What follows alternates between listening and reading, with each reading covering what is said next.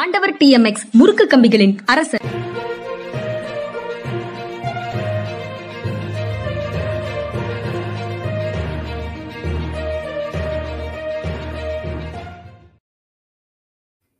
வணக்கம். இது மனிதா மனிதா அரசியல் திறனாய்வாளர் ஓய்வு பெற்ற ஐஏஎஸ் அதிகாரி திரு பாலச்சந்திரன் அவர்களை வரவேற்பதில் பெரும் மகிழ்ச்சி. வணக்கம் சார். சார் இன்று எனக்கு வந்து ப- பள்ளி பழைய பழைய மாணவர் சங்கத்தினுடைய கூட்டம். அதனால நான் சென்னையில இல்லை வெளியில ஊருக்கு வந்துட்டேன். நேற்று அதே மாதிரி ஒரு பழைய மாணவர் சங்க கூட்டத்துல முதலமைச்சர் கலந்து கொண்டிருக்கிறார். அது வந்து ரொம்ப முக்கியமான செய்தியாக பள்ளி காலத்தை நினைவு கூர்ந்த முதல்வர் ஸ்டாலின் அப்படின்னு முன்னாள் மாணவர்கள் சங்கமத்துல அவர் பேசியதை செய்திகளாக இருக்கு. அரசியலுக்கு வருவேன்னோ கட்சி தலைவராக இருப்பேன்னோ அல்லது குறிப்பாக ஒரு மாநிலத்துக்கு முதலமைச்சராக வருவேன்னோ நான் நினைச்சே பார்க்கல அப்படின்னு அவர் சொல்றாரு. அவருடைய ஆசிரியர் ஒருவர் சொல்றாரு அந்த முதலமைச்சர் பையன் அப்படிங்கிற மாதிரி எந்த விதமான அறிகுறியும் அவரிடத்துல இருந்தது இல்லை. பந்தா இல்லாத மாணவராக அவர் இருந்தாரு அப்படின்னு அவருடைய ஆசிரியரும் சொல்றாரு. இதை எப்படி பார்க்கிறீங்க? இந்த பெருமைக்கு வந்து முதல்வரும் அவருடைய அப்பாவும் ரெண்டு பேருமே காரணம். நீங்க பாருங்க இவர் வந்து வாட்டி எடுக்கிற மாதிரி பயிற்சி கொடுத்தார். இவர் முதல்வர் வர்றதுக்கு முன்னாடி. கட்சி. பொறுப்புகள் அடுத்து வந்து அதே மாதிரி தான் ஸ்கூல் போகும்போது முதல்வர் சொல்லியிருக்காரு நாலு கிலோமீட்டர் நடந்து போவேன் அப்படின்னு. அவங்க அப்பா நினைச்சிருந்தா கார்ல அனுப்பியிருக்க முடியாதா? பஸ்ஸில் போயிட்டு அதுக்கப்புறம் நடந்து போயிட்டு அதுக்கப்புறம் வந்திருக்கிறார் அப்படிங்கிறது வந்து தகப்பனாருக்கு வந்து ரொம்ப தெளிவாக இருந்தது. பையன் எப்படி வளரணும்? அப்படிங்கிறதுல பையனும் அது தகுந்தபடி இருந்தார். அதனால ரெண்டு பேருக்குமே அந்த பெருமை வருகிறது அப்படின்னு சொல்லி நினைக்கிறேன் அதுக்கப்புறம் ஸ்டாலின்ட்ட வந்து எப்பயுமே இந்த பந்தம் இல்லை. நம்ம பார்த்துருக்குறோம். இந்த பந்தம் எப்பயுமே இல்லை. அவர் எதிர்க்கட்சி தலைவராக இருந்த போதும் சரி இப்பொழுது முதல்வராக முதல்வராக ஆனதுக்கப்புறம் அவர் முதலில் கூறிய சொற்கள் மிக மிக பெருந்தன்மையான சொற்கள். எனக்கு வாக்களித்தவர்களுக்கும் வாக்களிக்காதவர்களுக்கும் சேர்ந்துதான் நான் முதல்வர் என்பதை நான் உணர்ந்திருக்கிறேன். அந்த பொறுப்புடன் செயல்படுவேன் அப்படின்னு சொன்னது ரொம்ப பெரிய வார்த்தை. அதாவது அது கரெக்ட் சார் தொழில் தொழிற்பேட்டைக்கு விவசாய நிலங்களை கைப்பறு கையகப்படுத்த மாட்டோம் அப்படின்னு நேற்று பேசினோமே சார் அதனுடைய தொடர்ச்சியாக இன்னைக்கு முன்னாள் முதலமைச்சர் எதிர்கட்சி எதிர்க்கட்சி தலைவர் எடப்பாடி பழனிசாமி சொல்லியிருக்கிறாரு. அரசு இந்த முடிவை எடுத்ததற்கு அதிமுக நடத்திய போராட்டம் தான் காரணம். விவசாயிகள் போராட்டத்துக்கு அதிமுக ஆதரவு கொடுத்தது தான் காரணம் அப்படின்னு சொல்லியிருக்கிறாரு. அதை எப்படி பாக்குறீங்க அண்ணாமலை தான் கிரெடிட் கிளைம் பண்றாரு. அவரு தான் சொல்லியிருக்காரு. பாஜக நடத்திய போராட்டம் தான் காரணம்னு அவரும் சொல்லியிருக்காரு. அது success is many fathers defeat ஹசன்னு சொல்லுவாங்கல்ல வெற்றிக்கு. அது மாதிரி. சரி எடுத்துக்கிட்டோம். அந்த கிரெடிட் எடுத்துக்கிட்டோம். அதுல என்ன இருக்கிறது அரசு வந்து நல்ல முடிவு எடுத்திருக்காங்க. இந்த முடிவை செயல்படுத்தணும். செயல்படுத்தல சில சிரமங்கள் உண்டு. நீங்க தரிசு இந்த இது இந்த மாதிரி ஒரு டிட்கோட இண்டஸ்ட்ரியல் எஸ்டேட் வந்து பேச்சஸ்ல இருக்க முடியாதுன்னு நான் நினைக்கிறேன். அல்லது பெரும்பான்மையான பகுதியில் இப்போ ஆயிரத்தி அறுநூத்தம்பது ஏக்கர் எடுக்கிறாங்கன்னா மூணு டிஸ்டிங்க்ட் போர்ஷனாக இருந்தாலும் கூட பரவாயில்ல. நடுவில் உள்ள நிலங்களை விட்டு வச்சிடலாம் அப்படின்னா எந்த வகையான இண்டஸ்ட்ரி அங்கே ஆரம்பிக்க போகிறாங்க இதெல்லாம் வந்து இருக்கிறது. சில சமயங்கள் என்ன ஆகும்னா விவசாயிகள் வந்து கொஞ்ச நாளில் வந்து இங்கே எதுக்கு இருக்கணும் இன்னொரு நல்ல இழப்பீடு வந்தால் இன்னொரு இடத்துல நிலம் வாங்கிட்டு போகலாமே அப்படின்னு யோசனை வர்றதுக்கான வாய்ப்புகள் இருக்கு. பொறுத்திருந்து பார்க்கணும். பாலிசி டெசிஷன் வந்து நல்லா இருக்கு. எப்படி பண்றாங்க ஆஹ் அது நேற்று கூட நான் வந்து புல் தின் தின்ன மாட்டோம். புல் தின்போம் அப்படின்னு சொல்லுதே புலி அது நடக்குமா? அரசுன்னு வந்துட்டாலே இந்த மாதிரி வளர்ச்சி திட்டங்கள் வரும்போது மக்களுக்கும் அரசுக்கும் இடையில உண்டான முரண்பாடுகள் வருது. விவசாய நிலங்களை கைப்பற்றாமல் இந்த திட்டங்கள் நிறைவடைவது இல்லை. அப்படித்தான் சூழல் இருக்குது அப்படிங்கிறத வச்சுதான் நான் அப்படி கேட்டேன். ஆனா அரசு அப்படி உறுதியாக இருப்பதை எதிர்க்கட்சி தலைவரும் ஏற்றுக்கொண்டு அந்த திட்டம் சக்சஸ்ஃபுல்லா அவருடைய கோரிக்கை ஏற்றுக்கொள்ளப்பட்டதாக சொல்றாரு. அவர் இன்னும் நீங்களும் நானும் டவுட்டோட பேசுறோம். ஆனா அவர் வந்து உறுதியாக அந்த விஷயங்கள் எல்லாம் செட்டில் ஆயிட்ட மாதிரி பேசுறாரு. இது வந்து எப்படி புரிந்து கொள்வது அப்படின்னு தெரியல. ஆளுங்கட்சியோடு மிக பெரிய ஒத்துழைப்பை கொடுக்கிறார் எடப்பாடி பழனிசாமின்னு புரிந்து கொள்வதா? அல்லது அண்ணாமலை அப்படின்னு சொல்றதா? அப்படிங்கிறது ஒரு கேள்வியாக நிற்குது. இன்னொரு செய்தி இந்த திட்டங்கள் தொடர்பாக அரசுகளுக்கு இடையில உண்டான உறவு தொடர்பாக வரக்கூடிய விஷயங்கள் எல்லாத்தையுமே கூட அரசு தேர்தல் அரசியலோடு தொடர்பு படுத்தி சி. வி. சண்முகம் பேசின செய்தியும் இன்று செய்தி செய்தித்தாளில் இருக்கு. அதுக்கு பதில் சொல்றாங்க அண்ணாமலை மற்றவங்கள்லாம் அதாவது திமுகவும் பாஜகவும் கூட்டணி வருவதற்கான வாய்ப்புகள் இருக்குன்னு சி வி சண்முகம் ஒரு ஆர்ப்பாட்டத்தில் பேசியதை வச்சு பாஜக எந்த கட்சியோடு கூட்டணி வைக்கும் வைக்காது என்பதை பற்றி பிற கட்சியை சேர்ந்தவர்கள் பேச வேண்டிய அவசியம் இல்லை அப்படின்னு அவர் சொல்றாரு. அஹ் அண்ணாமலை சொல்றாரு. அண்ணா திமுகவுக்கும் அவர்களுக்கும் ஏதாவது உண்மையிலேயே சிக்கல் இருக்கா? இல்ல அப்படி சிக்கல் இருப்பது போல அண்ணா எடப்பாடி பழனிசாமியை தனியாக விட்டு திமுக கூட்டணியிலிருந்து ஏதாவது கட்சிகளை இழுக்க முடியுமான்னு பாக்குறாங்களா? அப்படிங்கிறது எல்லாம் ஒரு டவுட்டாவே இருக்கு. நீங்க அந்த சூழலை எப்படி பாக்குறீங்க சார்? சி. வி. சண்முகம் ஆரம்பத்திலிருந்தே பிஜேபி கூட ஏடிஎம்கே இருக்கிறத எதிர்த்துக்கிட்டு இருக்காரு. ஆனா அதே சமயம் அவரை கைவிட மாட்டேங்கிறாங்க. இதே வார்த்தையை தான் இன்னொருத்தர் சொன்னார். ஆஹ், புகழேந்தின்னு நினைக்கிறேன். இல்ல இல்ல. இவரு கே. சி. பழனிசாமி. அவரும் சொன்னார். ஒரு தொலைக்காட்சியில வந்து சொன்னார். அப்படி ஒரு நிலை வரும் என்றால் நாங்கள் வந்து பிஜேபியுடனான உறவை மறுபரிசீலனை செய்யணுமோ துண்டிக்கணுமோ? ஒரு முக்கியமான கொள்கையில் கொள்கை விஷயத்துல. மறுநாளே ஒரு கட்சி பொறுப்பிலிருந்து நீக்கிட்டாங்க. ஆனா சண்முகம் வந்து இவருடைய செல்ல குழந்தையாக இருக்கிறார். இவர் என்ன பேசினாலும் ஏடிஎம்கே ஹெட் குவார்ட்டர்ஸ் வந்து ஒன்றும் செய்ய மாட்டேங்கிறாங்க. அதே வந்து ஒரு மர்மமான விஷயமா இருக்கு. சண்முகத்துக்கு பிஜேபியை பிடிக்கல. இந்த இதுக்குள்ளேயே ஏடிஎம்கேக்குள்ளேயே இந்த பிஜேபியை பிடிக்காதவங்க அதாவது பிஜேபி நமக்கு பலன் கிடையாது நம்ம தான் அவங்க பலன் அப்படின்னு நினைக்கிறவங்க நிறைய பேர் இருக்காங்க. அதுல தைரியமா வந்து சண்முகம் தான் பேசுறாரு. அது வரைக்கும் சரி. ஆனா அவர் வந்து திமுகவோட இவங்க உறவு ஏற்படுத்திக்க போறாங்க அப்படின்னு சொல்ற அளவுக்கு போறது ஏன் அப்படின்னு சொல்லி வழங்கல அது அண்ணாமலை சரியா தான் பதில் சொல்லியிருக்காரு. நாங்க யாரோட உறவு வச்சுக்குவோம் வச்சுக்க மாட்டோங்கிறத பத்தி நீங்க பேசாதீங்க அப்படின்னு சொல்லி சொல்லியிருக்காரு. ஆஹ் திமுகவோட உறவு வச்சுக்கிறதுக்கான சந்தர்ப்ப சூழ்நிலை இப்போதைக்கு கிடையாது. அப்படிங்கிறதான் உண்மை.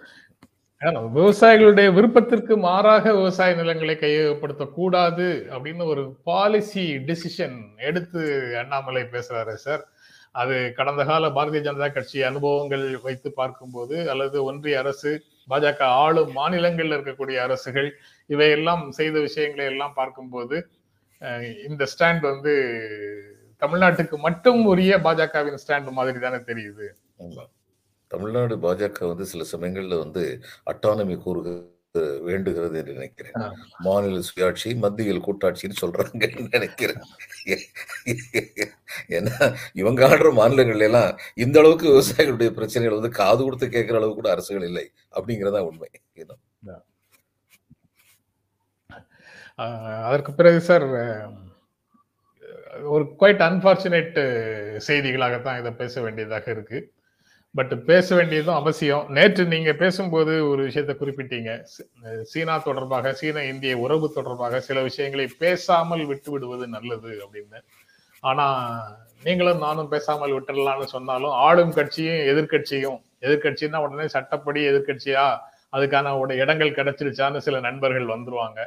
அதனால காங்கிரஸ் கட்சியும் பாரதிய ஜனதா கட்சியும் பேசுறதுக்கு தயங்கல. அவங்க வந்து அதை அடிப்படையாக வச்சு அரசியல் குற்றச்சாட்டுகள் நிர்வாக ரீதியான குற்றச்சாட்டுகள் மலிவான அரசியல் குற்றச்சாட்டுகள் எல்லாமே கலந்து ஒரு கலவையாக இரண்டு கட்சிகளும் பேசுறத பார்க்க முடியுது.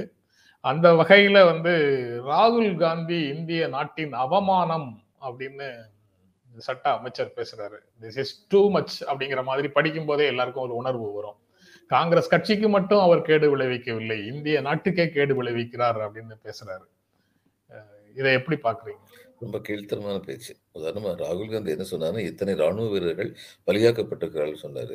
உடனே ஒரு ராணுவத்தை வந்து அவர் கேவலமா பேசுறது ராணுவத்தை அவர் எங்க கேவலமா பேசினாரு? எங்க கேவலமா ஏதாவது திருப்பி விடுறது திசை திருப்பது ரொம்ப கீழ்த்தரமான அரசியல்.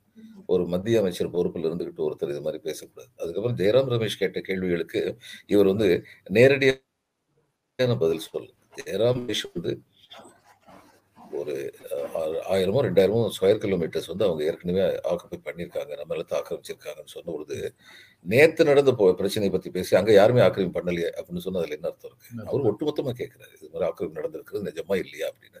அதுக்கப்புறம் ராகுல் காந்தி சைனாக்காரங்க கூட உட்காந்து சூப் குடிச்சுக்கிட்டு இருந்தாரு சொல்றாரு. இவர் சீன பிரதமரோட இவர் பதினெட்டு முறை சந்தித்தார்னு சொல்லி ஜெயராம் ரமேஷ் சொல்றாரு. அப்ப சீன பிரதமர் வந்து கூட சந்திக்கும் போது இவர் என்ன பண்ணிட்டு இருந்தாரு?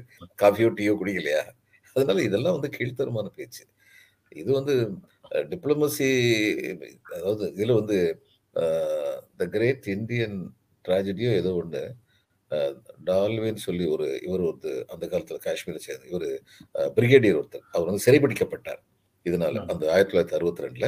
அந்நேரம் அவர் வந்து ரொம்ப முக்கியமான ஒரு கருத்து சொன்னார். If we are not prepared for a confrontation we should prolong on diplomatic initiatives நமக்கு வந்து இன்னைக்கு போரிடுற அளவுக்கு வல்லமை இல்லை என்றால் அப்படியானால் தூதுவரகங்கள் மூலமாக தொடர்ந்து நாம் பேச்சுவார்த்தை நடத்தி கொண்டே இருக்க வேண்டும் அப்படின்னு சொல்லி சொன்னார். அன்னைக்கு அப்படி பேச்சுவார்த்தையை நடத்தலை.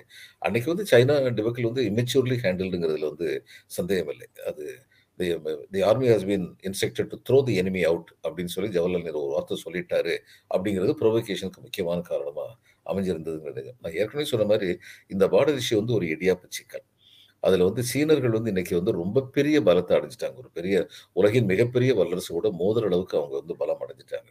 அதனால அவங்க வந்து என்ன நினைக்கிறாங்கன்னா தன்னுடைய பாயிண்ட் ஆஃப் வியூ வந்து ப்ரிவைல் பண்ணணும். அப்படி ப- பண்ண வேண்டிய ஒரு தருணம் வந்துருச்சு. த்ரஸ்ட் பண்ண வேண்டிய தன்னுடைய தீர்மானத்தை இவர்கள் மேல் திணிக்க வேண்டிய தருணம் வந்து விட்டது அப்படின்னு சொல்லி அவங்க நினைக்கிறாங்க. இப்போ இன்னைக்கு வந்து நமக்கு என்ன வந்து இது இருக்கிற சொல்யூஷன் இருக்குன்னா உறவு நாடுகள் அல்லது சீனாவை பகைக்கின்ற நாடுகள் சீனாவின் வளர்ச்சியில் அச்சம் ஒரு நாடுகள் இவங்க எல்லாரையும் சேர்ந்து இன்னைக்கு குளோபல் வாய்ஸ் வந்து நம்ம ரைஸ் பண்ணணும். அப்படி பண்ணாதான் சீனா வந்து கொஞ்சம் இது பின்வாங்க மறுபடியும் வந்து நெகோஷியேட்டிங் டேபிளுக்கு வந்து வருவாங்க. இதுதான் உண்மை. அதனால தான் நான் நேத்தே சொன்னேன். நான் இன்னைக்கும் சொல்கிறேன் இந்த சிக்கலில் உள்ள எல்லா உண்மைகளையும் பற்றி தெரிஞ்சவங்க வந்து இதை பற்றி அதிகமாக பேச மாட்டாங்க. அதனால இந்த இந்த இந்த பிரச்சனைக்கு தீர்வு காணும்னா இப்ப ராகுல் காந்தி சொன்னார்னா அவரை வந்து கூப்பிட்டு பதில் சொல்லலாம். இது இது வந்து இதுல இருந்து பே பப்ளிக்ல பேச முடியாது. இப்ப ராகுல் காந்தியுடைய தன்மை என்னன்னா இது பொது வெளியில் பேச முடியாத பேச்சாக இருக்கிறதுன்னு சொல்லி இந்த அரசு நினைச்சதுன்னா தனியா கூப்பிட்டு பேசினாங்கன்னா அவர் நிச்சயமா கேட்பாரு. ஏன்னா அந்த பாரம்பரியம் வந்து அந்த கட்சிக்கும் அந்த குடும்பத்துக்கும் இருக்கு. அதுல சந்தேகமே கிடையாது. வேற பாரம்பரியம் வேற பாரம்பரியம் இந்த இவங்களுக்கு இருக்குல்ல ஆளுங்கட்சி பிரச்சனை அதான் பிரச்சனை ராகுல் காந்தி அவங்க கூட உட்கார்ந்து சூப் குடிச்சிட்டு இருந்தா சொல்லி எவ்வளவு கீழ்த்தரமான ஒரு பேச்சு இதெல்லாம். அப்ப ஜெயராம் ரமேஷ் பதினெட்டு தானே சீன பிரதமர் இவர் சந்திச்சாரு என்னாச்சுன்னு கேட்டார்ல. முதல்லங்க சீனாவுடனான இனிஷியேட்டிவ் அவங்களுடைய அப்ரோச்சே தப்பு. ஏன்னா சீனாவுக்கும் டெல்லிக்கும் என்னைக்குமே சம்பந்தம் இருந்ததில்லை. ஆனால் சீனாவுக்கும் சோழ நாட்டுக்கும் மிகப்பெரிய வணிக தொடர்பு இருந்தது. We should have started from our strength. நம்முடைய பலத்திலிருந்து ஆரம்பிச்சிருக்க வேண்டும்.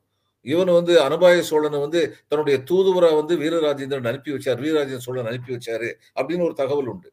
சீன நாட்டு கூட வந்து வர்த்தகம் தொடர்ந்து நடந்துகிட்டு இருந்தது. நம்முடைய தமிழ்நாட்டு இது சோழ நாட்டு இவங்களுக்கு வழி. இன்ஃபேக்ட் ராஜேந்திர சோழன் வந்து ஸ்ரீவிஜய சாம்ராஜ்யத்து மேல படையெடுத்தது காரணம் என்னன்னா இந்த போய்கிட்டு இருந்த கப்பல்களில வணிக கப்பல்களில அவங்க கொள்ளையடிச்சுக்கிட்டு இருந்தாங்க.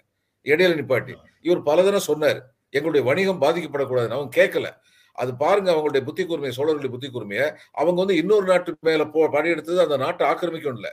தன்னுடைய கடல் வாணிகம் தடைப்பட்டு விடக்கூடாது தன்னுடைய பொருளாதாரம் பாதிக்கப்பட்டு விடக்கூடாது அப்படிங்கிறதுக்காக போனாங்க. அது ஒரு பக்கம் இருக்கட்டும். ஆனா சீனா கூட அப்படி தொடர்பு இருந்தது. அந்த மாமல்லபுரத்துல எதுக்கு மீட்டிங் நடத்தினாங்க?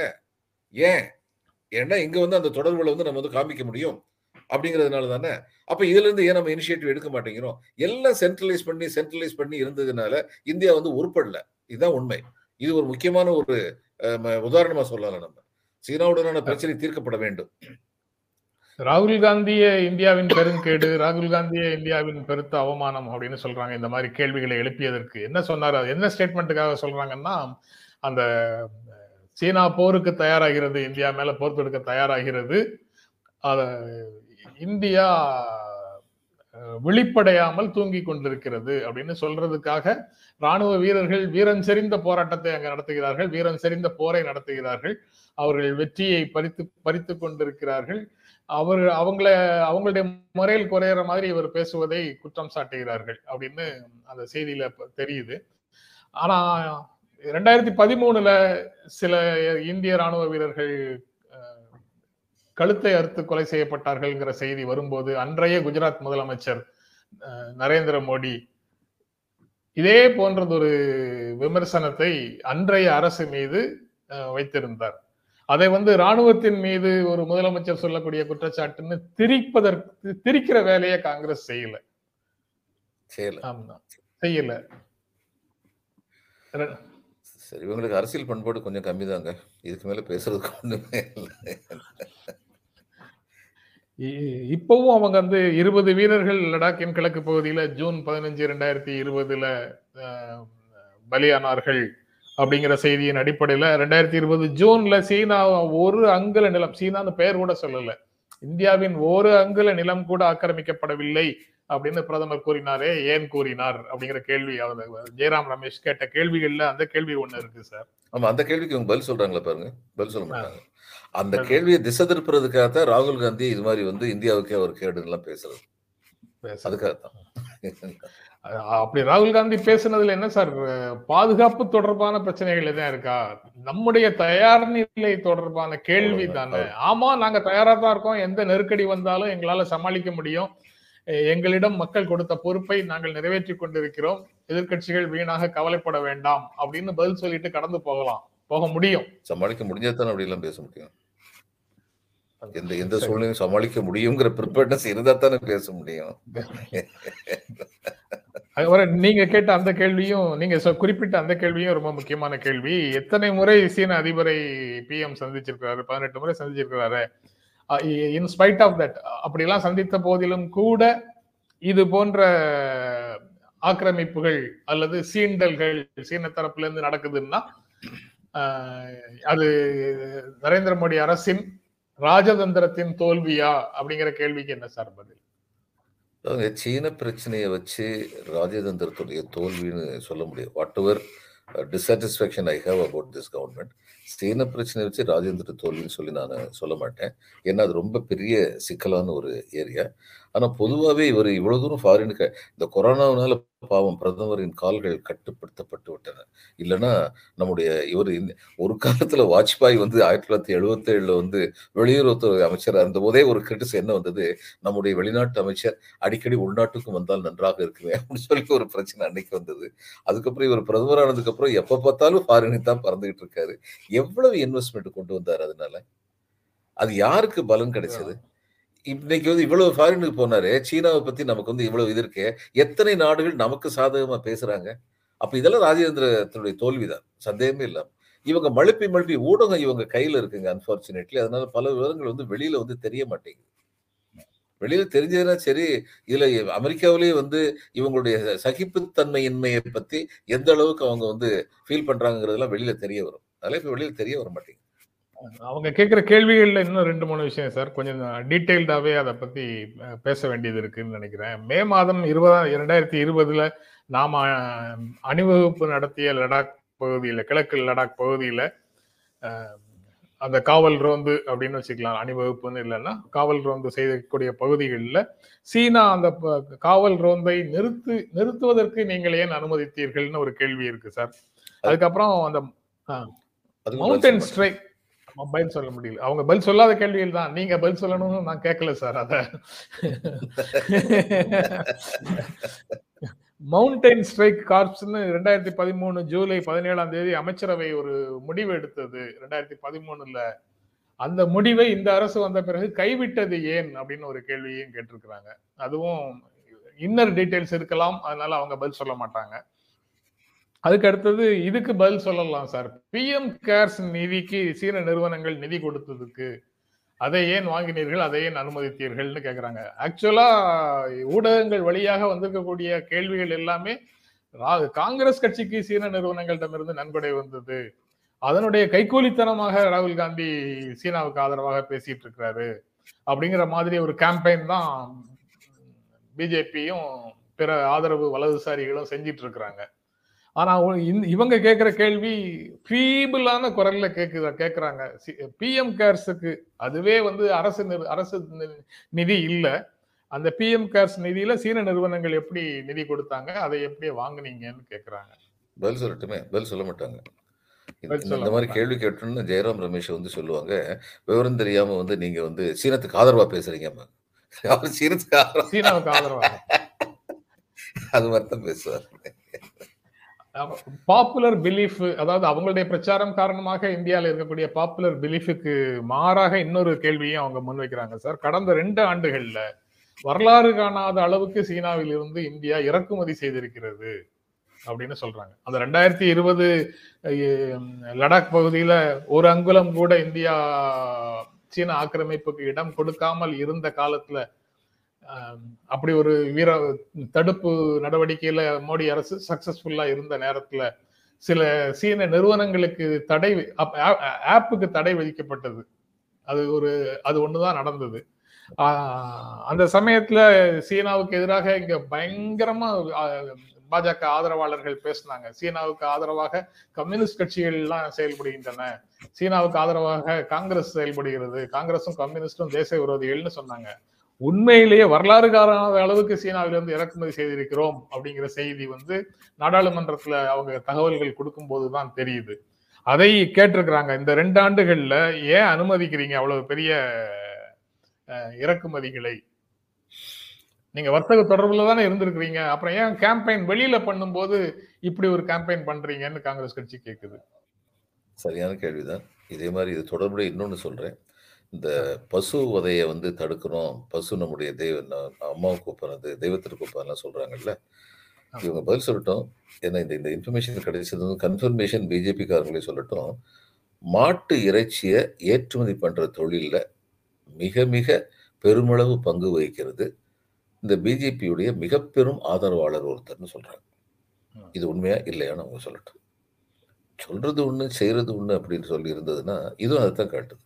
கட்சி அளவில் அந்த கொள்கையை அவங்க எடுத்தாங்கன்னா இப்போ இன்றைக்கி வந்து அரசு அளவில் இவங்க வந்து நாங்கள் சும்மா பேசிக்கிட்டே இருப்போம். ஆனால் இந்த சீன வர்த்தகத்தை வந்து நாங்கள் நிப்பாட்ட மாட்டோம். ஏன்னா அதனால எங்களுடைய நண்பர்கள் எங்களுக்கு வந்து இது பெருமளவில் நன்கொடை கொடுப்பவர்கள்லாம் அதனால பாதிக்கப்படுவார்கள் சொல்லி நிற்கிறாங்களா பதில் சொல்லட்டுமே. ஏன்னா இதெல்லாம் முக்கியமான கேள்விகள். எப்பயுமே இந்த விவாதத்தில் நீங்களும் நிறைய விதத்தில் பங்கு பங்கெடுக்கிறீங்க நானும் நிறைய விதத்தில் பங்கெடுக்கிறேன். ஒன்று பார்க்குறேன் நான் இந்த டிரெக்ட் கொஷனுக்கு வந்து பல சமயங்களில் இவங்க பதில் சொல்கிறதில்ல நேரடியான கேள்விகளுக்கு பதில் சொல்லாம அதை சுத்தி வளைச்சி வேற மாதிரி கொண்டு வருது.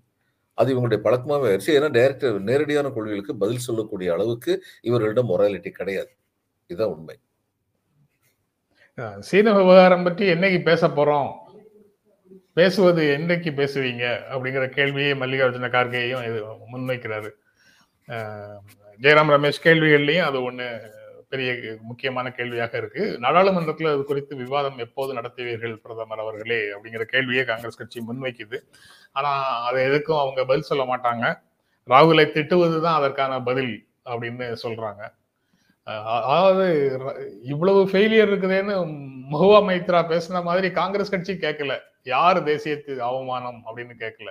இந்த கேள்விகளுக்கெல்லாம் பதில் என்ன? தேசிய நேஷன் வாண்ட்ஸ் டு நோ அதை மட்டும் சொல்றாங்க. நாங்க கேட்கிற இந்த கேள்விகளுக்கெல்லாம் பதில் என்னன்னு இந்தியா அறிந்து கொள்ள விரும்புகிறது அப்படின்னு சொல்றாங்க காங்கிரஸ் கட்சியில.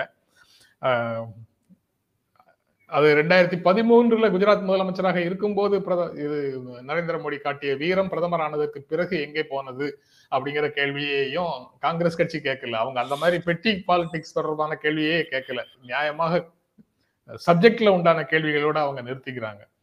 ஆனா ஆளும் தரப்புல இருந்து பேசக்கூடியவர்கள் எந்த விஷயம் அவங்க பேசுற எல்லா விஷயங்களும் பெட்டி பாலிடிக்ஸாகவே இருக்குது. கண்டென்ட்டுக்குள்ள எதுவுமே இல்லை. இதுல வள்ளி திருமணத்துல வந்து வேலனும் நானே வேடனும் நானே விருத்தனும் நானேன்னு சொல்லி முருகன் வருவாரு. அது மாதிரி வந்து முதல்வராக இருக்கும் பொழுது நான் ஒருவன் பிரதமராக இருக்கும் பொழுது நான் இன்னொருவன். முதல்வராக இருக்கும் பொழுது நீட்டை முழுமூச்சாக எதிர்ப்பேன். பிரதமராக வந்தவுடன் அதை அமல்படுத்துவேன். முதல்வராக இருக்கும் பொழுது ஜிஎஸ்டியை முழுமூச்சாக எதிர்ப்பேன்.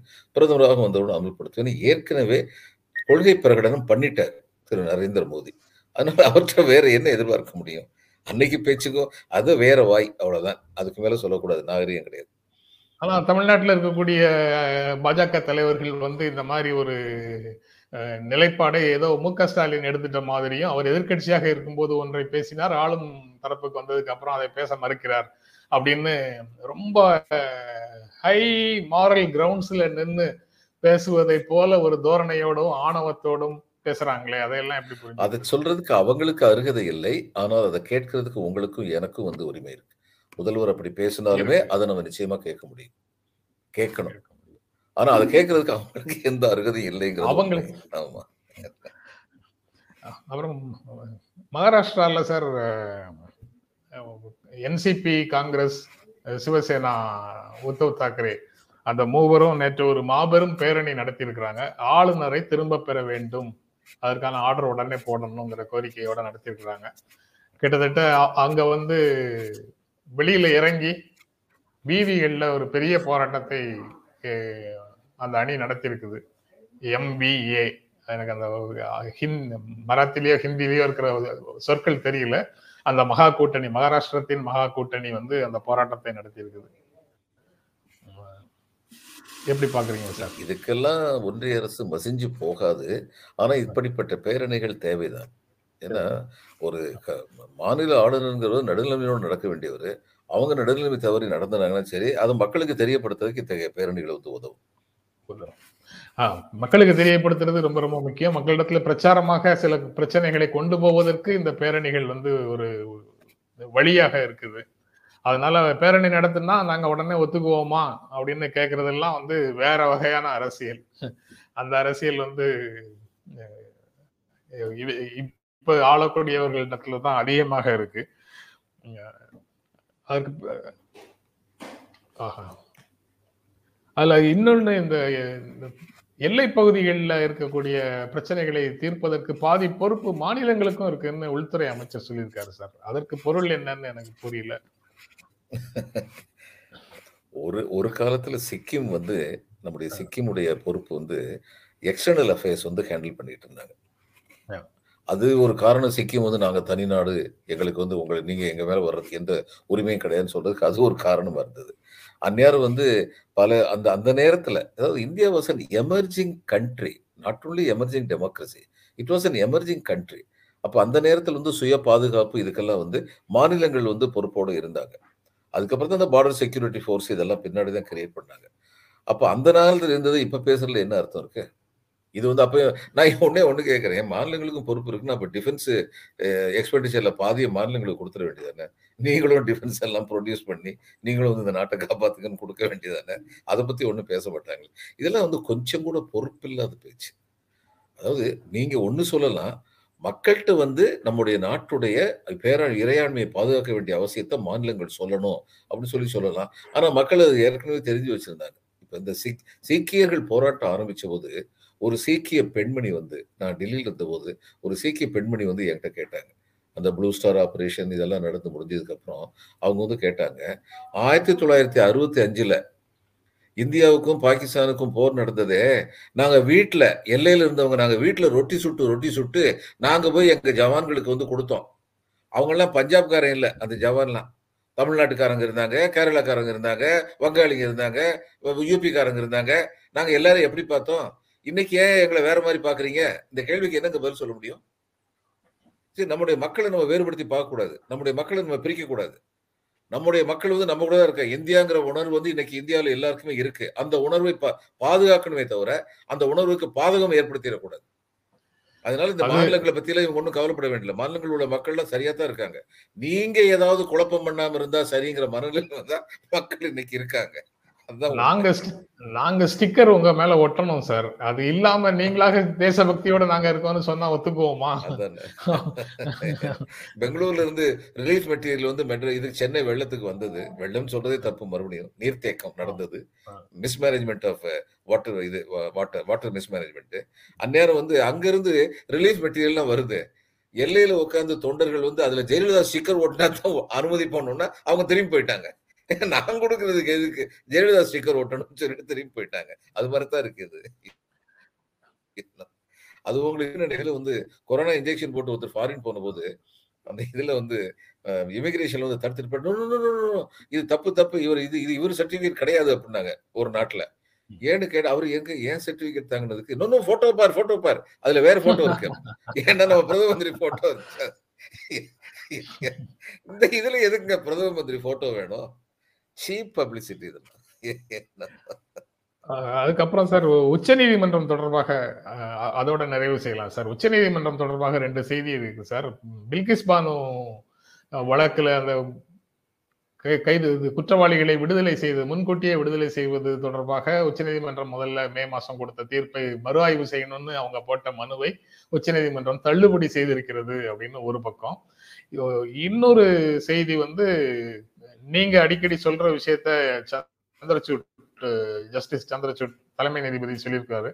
Constitution is a moral education document அப்படின்னு சொல்லியிருக்கிறாரு அது வந்து ஒரு இந்திய மக்களுடைய ஒ- ஒழுங்கு மத்- மக்களை ஒழுங்குபடுத்துகின்ற ஒரு ஆவணம் அப்படின்னு சொல்றாரு.